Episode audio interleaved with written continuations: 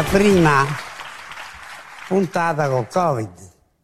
Allora vorrei far vedere che il pubblico, a parte che ha fatto il test sierologico, ma è diviso dal plex che ci è pure costato. Eh. Gentili colleghi, adesso eseguirò un test per il Covid-19 qui in diretta durante il mio intervento, in modo che possiate vedere quanto questi test di massa siano privi di valore e fuorvianti. Gentili colleghi, ho portato con me direttamente da un ministero un test con il quale vengono Ascolta, altresì Fabio, eseguiti eh. i test di massa negli stessi ministeri. Il paziente, tra virgolette, è una comune Coca-Cola. Non ho capito. Eseguirò il test nel seguente modo. Prendo questa Coca-Cola e gli applico questo test rapido, il quale viene utilizzato anche da voi. Cioè, prende il test e lo mette nella Coca-Cola? Ma cos'è? Ah, questo è il momento in cui fa, fa l'esperimento, Fabio.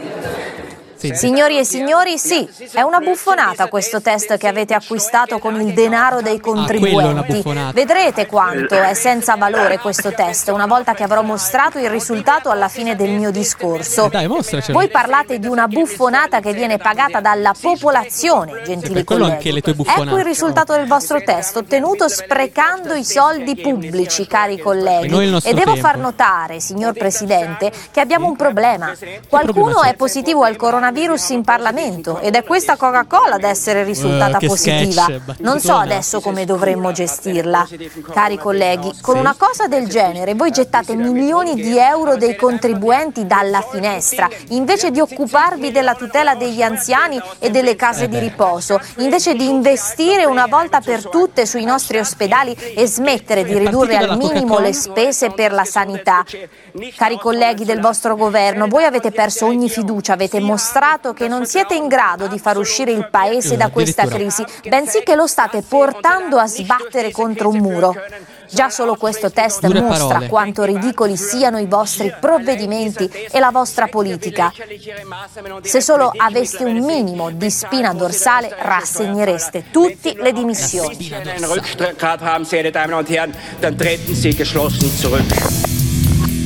Allora, noi la spina dorsale ce l'abbiamo, ce l'abbiamo e da utilizzando la mia spina dorsale dico che questa è una cagata immensa.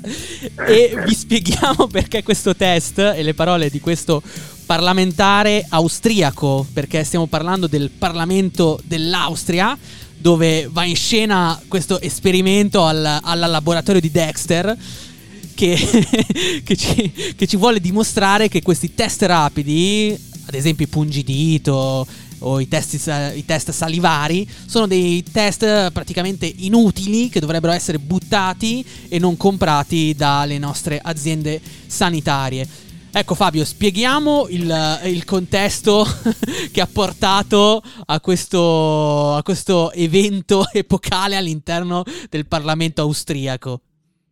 Ah sì Paolo, perché quello che avete sentito è il segretario generale del FPO, che è un partito diciamo, nazionalista di destra populista, Eh sì. che si chiama Michael eh, Schnedils, ok? E ha portato, e ha, e ha portato appunto eh, come dimostrazione un bicchiere, anzi una lattina di Coca-Cola, che pare sia stata trovata positiva al coronavirus. Ora, vi spieghiamo perché è stata trovata positiva dal, co- eh, al coronavirus, perché è piena di un reagente che in questo caso appunto ha reagito, un colorante ha reagito con il test quindi effettivamente è risultata positiva. Questo è insomma una buffonata effettivamente Cioè, quindi possiamo esclamare, possiamo esclamare un grazie al cazzo. Cioè, Schneidlitz, Sì, esatto, grazie. cioè, è come se usassi un pennarello. sì.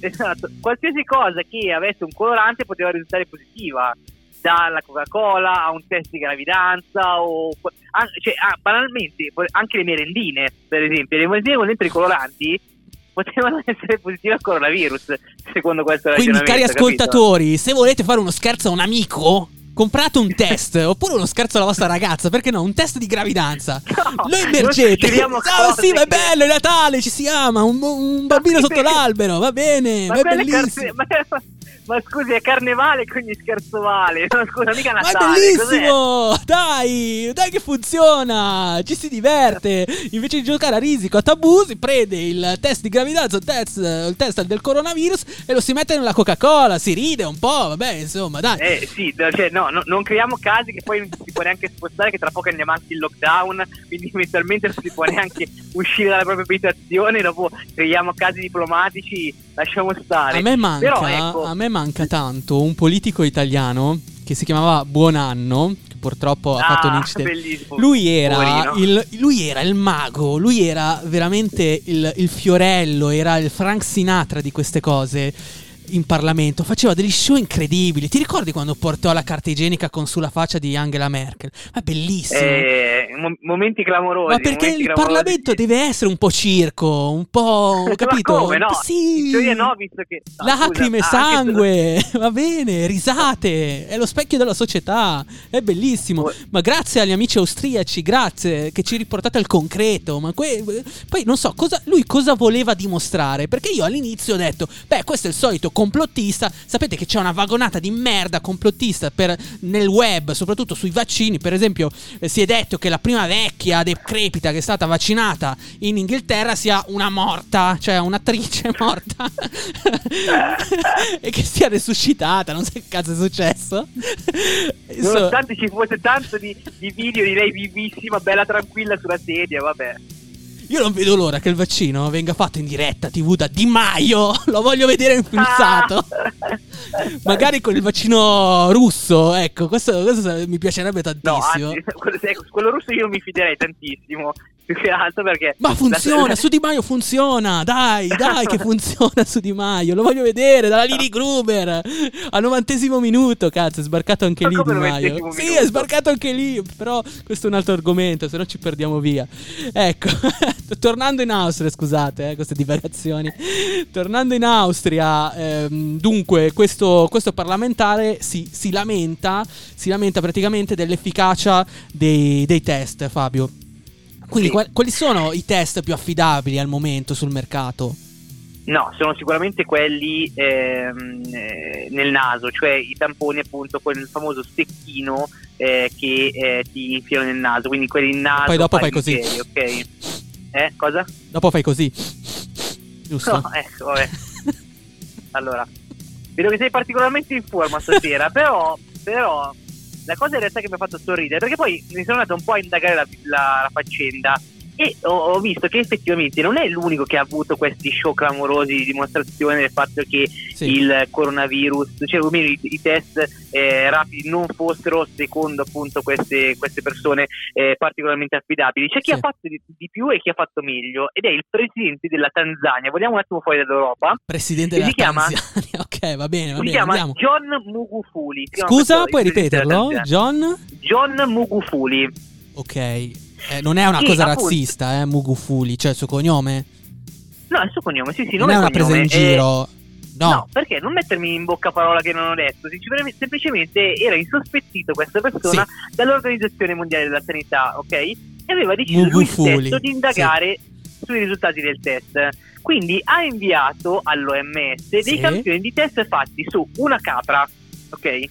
Una quaglia e una papaya. Tutti i risultati positivi secondo lui. Ora, io ancora ancora ci posso arrivare sulla capra, nel senso vuoi dimostrare uomo-animale, va bene, a parte che poi è dimostrato il fatto che anche gli animali possono prenderlo, Benissimo. ma perché la papaya? Per quale motivo? Cioè, Ma vabbè. Mugufuli, ma non ci rompere i coglioni. Ma, cosa- ma che, che- ma che- ma che specializzazione ha Mugufuli, Gugufuli, Rubufuli? Come cazzo si chiama? Ma che è un medico? Cos'è che fa nella vita sto qua, oltre a fare il politico? Il pre- No, fa la presidente della Tanzania, cioè questo è il suo lavoro, Ah, fa il presidente della Tanzania. Vabbè, Eh, eh, mi fido, comunque- mi fido di, di Comunque, no, allora, allora, in Eh. tutto questo discorso mettiamo un po' di ordine perché c'è un fondo, una cosa seria, che è effettivamente i casi di falsi positivi, come abbiamo avuto anche tanti in Italia, certamente. Però, ecco, questi possono essere legati semplicemente alla carica virale del, del virus. Se appunto la carica virale è bassa, è possibile che in alcuni casi ci possano essere dei falsi positivi o anche dei falsi negativi non registrati, questo sicuramente. Però da qui a far passare questa buffonata dei tamponi rapidi come eh, dei, dei, tamponi che danno sempre risultato positivo anche alle Coca-Cola effettivamente no, è, no, è, è troppo. No, è troppo. vabbè, questo è un grande show. Noi, noi, lo consideriamo un grande show e ovviamente non consideriamo questo esperimento valido da un punto di vista scientifico. Siamo andati in Europa, abbiamo visto cosa succede in Europa, nel posto di comando dell'Europa, però adesso noi ci spostiamo in una nazione europea, la Germania, che è stata al centro, al centro delle polemiche italiane legate a Falcone e Borsellino. Adesso vi chiederete, ma cosa c'entra Falcone e Borsellino con la Germania? Boh. E cosa c'entra Falcone e Borsellino con una pizzeria in Germania? Ve lo spiega Fabio. cosa, cosa Sì, c'entra? no, perché adesso noi ridiamo e allora la questione è anche abbastanza seria, però ha ovviamente dei risvolti comici. Perché in Germania una pizzeria ha intitolato la propria insegna, il proprio nome, appunto ai, ai giudici Giovanni Falcone Sì. e Paolo Borsellino. Sì. Ecco, non ci sarebbe nulla di male se questa pizzeria in qualche modo avesse voluto rendere omaggio alla memoria di questi due giudici. Il problema è che hanno voluto creare il classico stereotipo italiano mafioso, ok? Perché all'interno, all'interno si trovavano per esempio dei quadri di Don Vito Corleone, quindi il padrino, tra l'altro un personaggio assolutamente inventato, quindi neanche un, un personaggio effettivamente un, un mafioso storico, cioè proprio una- un personaggio inventato, ma la cosa più bella, Eh. caro mio, è che si trovavano dei buchi nel muro. Ora, dei buchi nel muro che dovrebbero simboleggiare dei buchi nel muro, dei, proprio dei, buchi nel muro che dovevano simboleggiare appunto i buchi creati dalle pistole. Dai, Ora, ora, come i Paolo- cartelli in Sardegna. Esatto. Quando andate in Sardegna, in alcune località ci sono i cartelli stradali bucherellati dai colpi di lupara. Che cazzo ne- Quindi hanno voluto ricreare questa roba qua. Vabbè, vabbè. Non so se sia Allora, no, ma la geniale o di cattivo Paolo, gusto. Eh. Io mi sono chiesto, ma secondo te per fare questi buchi come Sì. hanno fatto? Cioè hanno sparato al muro o hanno preso pure a picconate? Boh, e vabbè. poi soprattutto Eh. l'assicurazione di questi qua, quando ha visto i buchi, cosa ha detto? Saranno delle prese d'aria, magari. No, però a parte gli Non- scherzi, è una cosa. No, mi fa ridere, mi fa ridere perché. eh, allora, diciamo che la polemica è stata innescata da una querela, da una denuncia che è stata fatta dalla sorella di Falcone. Maria Falcone, che sorella del magistrato, ha portato questo locale di Francoforte, questa pizzeria di Francoforte, l'ha portata in tribunale perché secondo lei c'era una, una sorta di vilipendio alla memoria di, eh, suo, eh, di suo fratello. E Ha ben ragione tra l'altro, eh. allora, io questo non lo so. Perché non so quanto sia stata consapevole questa cosa qua. Perché è talmente pasticciata, come hai raccontato tu. Cioè, i buchi nel muro, Falcone Borsellino, eh, Don Vito Corleone dal film del padrino. Quindi non so quanto sia voluto. Secondo me è anche abbastanza. È anche abbastanza eh, successa per caso. Secondo me il tizio, questo tedesco che ha aperto la pizzeria, avrà cercato su internet Mafia Italia e avrà visto su Wikipedia queste foto qua. E poi le ha unite, ci ha fatto un pastone e le applicate nella sua pizzeria. Che eh, insomma, io, io, Fabio, quando prima ti ho sentito dire, ah, sarebbe andato bene se la pizzeria avesse commemorato Falcone Borsellino, ecco, già demandare, già affidare No, a una sì, esatto, pizzeria il l'altro. ricordo di, No, di ovvio, due magistrati. di mm. cattivo- No, sicuramente quello sarebbe stato di, co- di cattivo gusto. cioè, Anche quello, anche quello. A sproposito, diciamo a sproposito, ecco, eh, però eh, a maggior ragione dico. Eh, No, allora io sono d'accordo, modo- io sono d'accordo per fare una pizzeria a tema, perché come ci sono i locali a tema hawaiano, a tema anni Ma 50. Cosa, cosa lo fai? A tema mafia? Sì, perché no? Che tema è? perché no? Beh, ci sono i videogiochi sulla mafia. Sì, certo. Se non mi dicesse voglio aprire una pizzeria a tema ISIS, gli direi. "Mm, mm."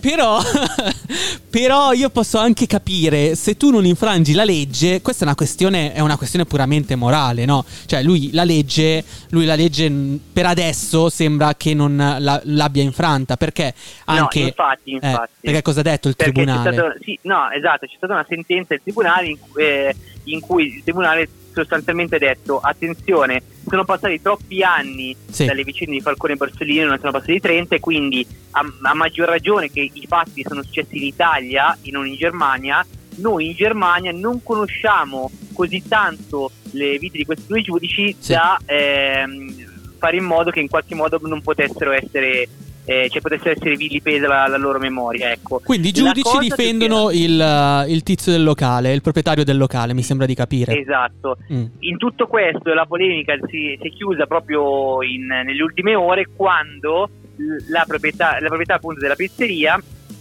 ha mandato una lettera alla nostra ambasciata a Berlino in cui si Vabbè. afferma di non aver voluto mai minimizzare il crimine organizzato, di sì. non aver voluto urtare la sensibilità delle famiglie dei due procuratori, ma non solo dei due procuratori, ricordiamolo sempre, ma anche degli uomini della scorta. E quindi? E quindi ovviamente si è, si è conclusa così, con nulla di fatto, perché nel concreto la sentenza ha dato ragione a loro e a questo punto loro cosa hanno detto? Vabbè, in qualche modo cambiamo il nome. Ora, ah, secondo eh beh, te buono, sarà sarà perché hanno voluto fare pace con Maria Falcone o comunque con la vicenda o perché semplicemente hanno perso i clienti?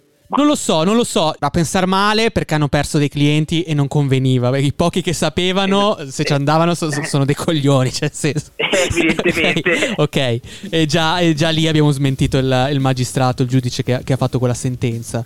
Eh, io credo che sia un atto di buonsenso. Non credo che, che siano, sia anche un atto, diciamo, non, non, tanto di marketing, ma, ma, quanto anche di vicinanza e di clamore mediatico. Quindi io non, non direi che queste persone stiano mentendo oppure stiano facendo delle, delle dichiarazioni di facciata, però hanno fatto un gesto comunque di vicinanza nei confronti di Maria Falcone perché hanno detto che cambieranno il nome alla pizzeria. Cambiare il nome significa anche togliere quelle fotografie? Non lo so. Questo non... Soprattutto il vero so. mistero sarà questo: ma i buchi li tapperanno o no? I buchi li tapperanno o no? Vabbè, comunque è andata così. E, alla fine non sappiamo se Maria Falcone farà ricorso in appello. Lei ha detto di sì, però se il locale cambierà nome e basta, non ci sarà più nient'altro da fare e avrà vinto la, la Maria Falcone. Allora, abbiamo parlato di scandalo a Bruxelles. Queste scene eleganti, ma le scene eleganti cosa, vogliono dire tutto e non vogliono dire. Insomma, c'è qualcosa sotto.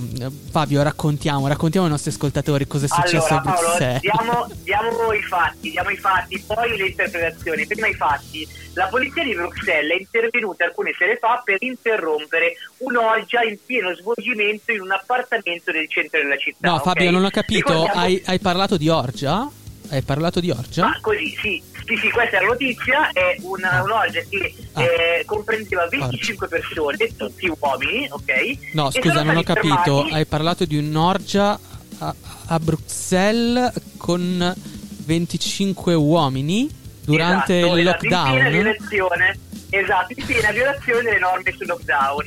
Amici miei, ora, eh, secondo voi, no, questa perché non potrebbe essere, o non dovrebbe, eh, ripeto, non dovrebbe essere la principale notizia su tutti quegli anni del mondo? Ma perché, perché non abbiamo aperto noi con l'orgia a Bruxelles, cazzo? Questo è vero, questo è vero, è, è un grande errore Paolo, lo dobbiamo tenendo presente per i prossimi podcast. Quindi un'orgia di 20 persone, però c'è una particolarità di quest'orgia perché c'è una storia nella storia. Un partecipante di quest'orgia, chi... non riesco ad andare avanti oggi. Chi è? Chi è? Ti prego. Si chiama, si chiama eh, eh, Joseph eh. Zayer, sì. okay? ed è appartenente al partito Fidesz, ovvero il famoso partito del premier Viktor Orban. Eccoci. Con okay. note posizioni omofobe, lo abbiamo, esatto. lo abbiamo detto ora, tante volte. Ora, allora, diciamo che eh, se tu trovi 25 uomini nudi non è detto che debbano per forza praticare atti sessuali, questo è vero, però tendenzialmente in questo caso diciamo che è molto probabile anche perché li hanno colti sul fatto. Diciamo Fabio che erano, Fabio, erano i migliori membri del Parlamento. ecco, eccoli, una battutaccia che, cer- che cerco subito... Eh, di, eh, e una l'abbiamo tolta di, dalla di non, lista. Di non rimarcare, di non rimarcare, di rimarcare, vi do i fatti e vi dico che i vicini, che sono quelli che hanno segnalato la cosa, ecco, eh, hanno detto che eh, hanno fatto sapere di aver interrotto una gangbang, ok? Così, eh, Ma in detto. termine tecnico, allora abbassiamo la base, per favore. Abbassiamo la base.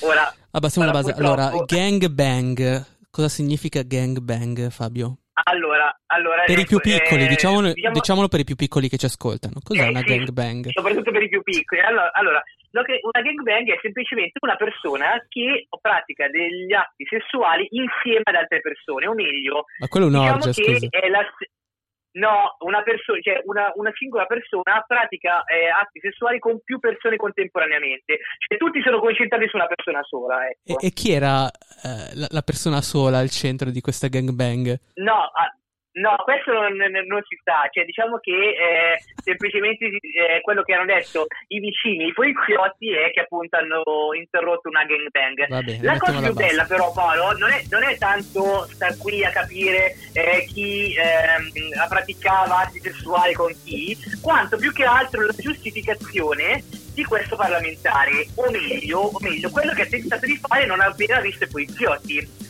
Perché non è che ha detto, vabbè, ormai avete conto sul fatto, qualche modo eh, la porta a casa. No, Fantastico. ha tentato di fuggire, ha tentato di fuggire praticamente attraverso la finestra, no? Un po' come se fosse una sorta di, di no- nobile dello Allora, riassumiamo. dal- riassumiamo dal la situazione. ecco. No, allora, riassumiamo la situazione perché questa è una roba particolare. In pieno lockdown a Bruxelles, eh, una delle città più colpite dal coronavirus, ok? Va bene, questo è il contesto. In un appartamento del centro si sono riuniti 20 uomini, 25 uomini, forse anche 5 in più. Uno di questi, forse si crede che tra questi 20 uomini ci- buona parte fossero dei diplomatici europei, va bene? E vorrei fare un'altra battuta Esatto. nel pieno esercizio delle loro funzioni istituzionali. 20 diplomatici, tra questi uno era addirittura un europarlamentare. Di che cosa? Di un partito di estrema destra, omofobo, dell'Ungheria, di una formazione che capeggiata da Viktor Orban, quel politico che sta mettendo il veto al recovery fund. Ma che cos'è? Ma chi è? Ma che cos'è? Ma che trama è? Ma basta! Allora, no, vorrei, ricordare, vorrei ricordare che non più di dieci giorni fa il caro nostro eh, Viktor Orban ha votato una legge che eh, restringe ulteriormente i diritti degli omosessuali in, eh, in Ungheria. E quindi, Io rido, ma perché siamo veramente a- a- ai limiti della realtà. Siamo ai limiti della realtà. Ma io, io credo di vivere in una, in una realtà virtuale, tipo Matrix. Io so benissimo di essere in una sorta di scatola chiusa. Sono una batteria. Io sono una batteria per, per i mostri, per, per i, per i robot. Sicuramente, io sto Ma- sognando. Non è verità questa, non è realtà, Fabio. ma, ma Paolo, ah, eh, Paolo, ma tra l'altro due di questi qua hanno invocato anche l'immunità diplomatica. Eh, Ora, cazzo. l'immunità diplomatica... Lei non sa chi sono io. Quando... No, ma l'immunità diplomatica te la quando, quando Oh, sei, eh, stai, stai svolgendo una funzione diplomatica. Ora, mi spieghi che funzione diplomatica può essere Eh, era nel pieno esercizio delle sue funzioni diplomatiche. Cioè, eh, stava, stava Eh, facendo i tamponi a tutti, magari, che ne sai. Va- Vabbè, è andata, è andata così, cosa ci dobbiamo fare? È andata così, va bene. Eh, ragazzi, dovevamo raccontarvelo, è diritto di cronaca. Cioè. Questa epidemia è stata un, è un progetto. È un progetto ovviamente che io ho sempre attribuito al demonio. Sapete tutti che ho sempre detto così. Ehm, il demonio agisce con- attraverso gli uomini, quindi delle menti criminali hanno realizzato questo progetto. L'hanno realizzato delle menti criminali, come possiamo, possiamo chiamarlo diversamente. L'hanno realizzato con uno scopo ben preciso. Lo scopo era eh, creare un break, un passaggio repentino ormai, dopo tutta la preparazione ideologica che c'era stata, eh, e la preparazione politica, la preparazione mass mediatica, perché ormai eh, abbiamo visto come ormai i mass media del mondo, quelli occidentali, obbediscono a un potere ben preciso che non è quello politico, o se è quello politico perché eh, quel potere politico lo governano loro. C'erano tutti i presupposti per creare una specie di colpo di Stato sanitario o colpo di Stato, come volete voi, mass mediatico, un progetto volto, un progetto, un, un progetto volto a eh, fiaccare l'umanità, metterla in ginocchio, instaurare una dittatura sanitaria, una dittatura cibernetica, creare un mondo nuovo, che non è più quello di Dio creatore, ma un altro mondo nuovo attraverso la eliminazione di tutti quelli che ovviamente non dicono sia questo progetto criminale. Perché segnalo Roberto Saviano, perché guardi che nella vita non è che se uno si mette, dice le cose con la voce molto bassa, dice necessariamente delle cose intelligenti. Roberto Saviano dice un sacco di idiozie. E io non capisco perché venga considerato un guru, ma sono pronta a sfidarlo. Se lei me lo porta seduto, parliamo di come sono andati avanti gli, gli ultimi otto mesi e forse posso spiegare a Roberto Saviano. E avanti un altro, avanti un altro, in questo caso avanti due. avanti due altri eh, che sono Meloni e Don Livio Fanzaga. Il direttore di Radio Maria ha detto delle cose terribili, terribili. Allora, secondo lui l'epidemia è un progetto, non si sa di chi. Eh, poi cosa ha detto? Che ci sono pro- eh, pressioni politiche e eh, boh, anche pressioni da parte dei mass media. Boh. E poi tutto questo rientra in un progetto criminale. Allora, Don Livio Fanzaga, senti un po'? Vogliamo? Vogliamo i nomi, Don Livio Fanzaga? Ti, cioè, ti prego, ma basta, ma basta. Cioè, sto complottismo. Ma, per, ma, perché poi Fabio non dice niente? Perché Fabio la penserà come Don Livio Fanzaga se non dice qualcosa. Ma no, allora, no, anche perché Don Livio Fanzaga eh, l'ha detto a voce alta. Invece per dire le cose intelligenti, come diceva Meloni, bisogna dirle con questo tono, con questo tono. Ha ragione, allora, so adesso, a, parte, a, a, par, a, parte, gli scherzi, fa molto ridere la Meloni che... Eh, ha iniziato questa crociata da tempo contro, contro Saviano, non si sa neanche per quale motivo, in realtà boh, un, un, tra, eh, ma no, si sa il motivo, Fabio, che... perché eh, praticamente eh, cosa, Saviano ce l'ha con uh, Salvini e Meloni e ogni settimana sì. su Repubblica li accusa di, di, tutti i mali del mondo. Cioè, li accusati anche di aver forse portato il coronavirus in Italia, credo. Eh. sì, effettivamente è andato un po' lungo, come si dice in questo, in questo caso. Però ti dirò, Paolo, non è neanche una delle cose più curiose della settimana questo attacco della Meloni, perché una delle cose più curiose in settimana, le avevamo annunciato prima, è il nuovo piano della Grecia. Sì, allora la Grecia si vuole salvare dal crollo economico che stanno avendo bene o male tutti i paesi europei a causa della epidemia di coronavirus, quindi si fa un po' di, così, mm, di pensiero creativo, cioè com'è che possiamo eh, così rivitalizzare l'economia del nostro paese, ma magari creando più appeal, no? Ecco, la Grecia si è inventata una tassazione a zero, giusto? Tassazione a zero, però per chi Fabio? Per tutte le persone eh, che andranno a lavorare in Grecia, cioè un piano che permette di andare a lavorare in Grecia e per sette anni si pagheranno meno tasse. Sì, si pagheranno meno tasse, io ho detto zero ma ho sbagliato, ho um, diciamo eh, confuso il... con un altro paese, no, in Grecia non paghi zero tasse ma paghi la metà, cioè il 50% esatto, in meno. Il 50% delle tasse, esatto. Allora, dove... bella persona non volevo fartela notare. Sì, sì, no, ma hai ragione. No, dove si pagano zero tasse? Perché, allora, diciamoci la verità, questa non è proprio un'innovazione, cioè nel senso, lo hanno già fatto altri paesi. lo hanno già fatto altri paesi, tra, tra questi c'è l'Estonia, non lo sapevo, eh, le Barbados e poi le Bermuda. Sì. Le Bermuda hanno esatto. effettivamente la tassazione a zero.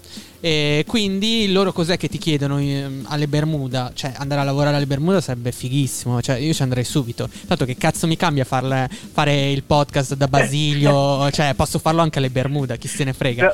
Potremmo fare il podcast a mollo dalle Bermuda. no, sarebbe bellissimo. Che vaffanculo. E, dalle Bermuda in Bermuda. Non lo dire due volte che, che, che, che prenoto il volo. Il problema di andare alle Bermuda, certo, ho zero tasse sui redditi, molto bene. Eh, però devo almeno uh, stare un anno lì, quindi non lo so, un anno è tanto effettivamente. E, e poi devo di- dimostrare una dipendenza economica. Quindi io chiedo agli ascoltatori di Eurovisione di, di fare appunto delle donazioni in questo caso, perché sennò non possiamo andare alle crowdfunding per andare per Andiamo alle in Bermuda, cazzo, dai, su, sganciamo, vaffanculo, voglio andare alle Bermuda. E quindi devi, devi- devi dimostrare di avere un reddito, ovviamente, e poi eh, devi, devi fare un esame medico, non lo sapevo, cioè, mm, e poi ovviamente dovrai fare la tua quarantena perché non si sa mai se vieni da una zona rossa, come nel nostro caso, una zona a rischio.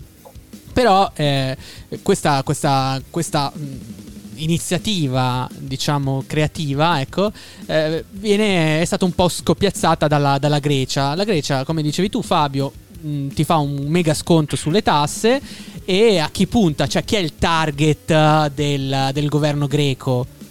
Credo Allora, sicuramente a tutti gli smart workers, cioè quelli che Sì. lavorano da casa, o quelli che possono lavorare grazie a una buona connessione, ma soprattutto il target sono i rimpatri degli 800.000 greci che sono fuori dal paese. Ma sai che, cioè, boh, cioè, non ci pensavo, ma sono tanti, eh? Sono tanti.